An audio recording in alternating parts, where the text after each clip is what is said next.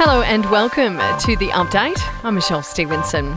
The Federal Health Minister is spruiking the idea of a vaccine passport. Greg Hunt says free movement around the country for those who've received the jab could soon be the way forward. If there were a breakout and uh, a border lockdown, then it's very possible that uh, states and territories working through the National Cabinet might waive that lockdown for them, that they may be able to pass across state borders.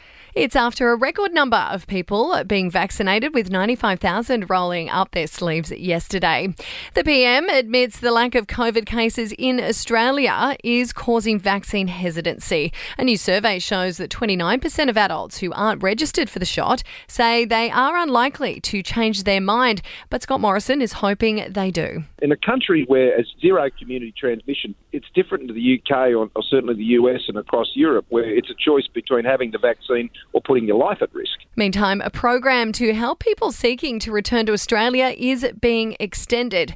$8 million has been set aside to hire more airline liaison officers. Well, four great whites have been caught on the New South Wales mid north coast after that deadly shark attack. All of them have been tagged and released, but authorities don't believe any of them were the ones who mauled a surfer at Tuncurry just yesterday.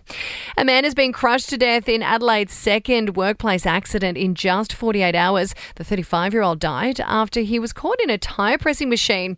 And the New York Attorney General's office has launched a criminal investigation into the Trump Organization. This probe will run alongside a civil investigation, which is already underway. Taking a look at your sport, and the lawyer for Jamil Hopoate has vowed to take their fight for bail to the Supreme Court. That's after the former NRL star was refused bail over a $150 million cocaine seizure. In entertainment news, and could Kylie Jenner and Travis Scott be getting back together? Well, the pair spent the day with their daughter Stormi at Disneyland, and they looked every bit the happy family, fueling speculation that they've rekindled their romance.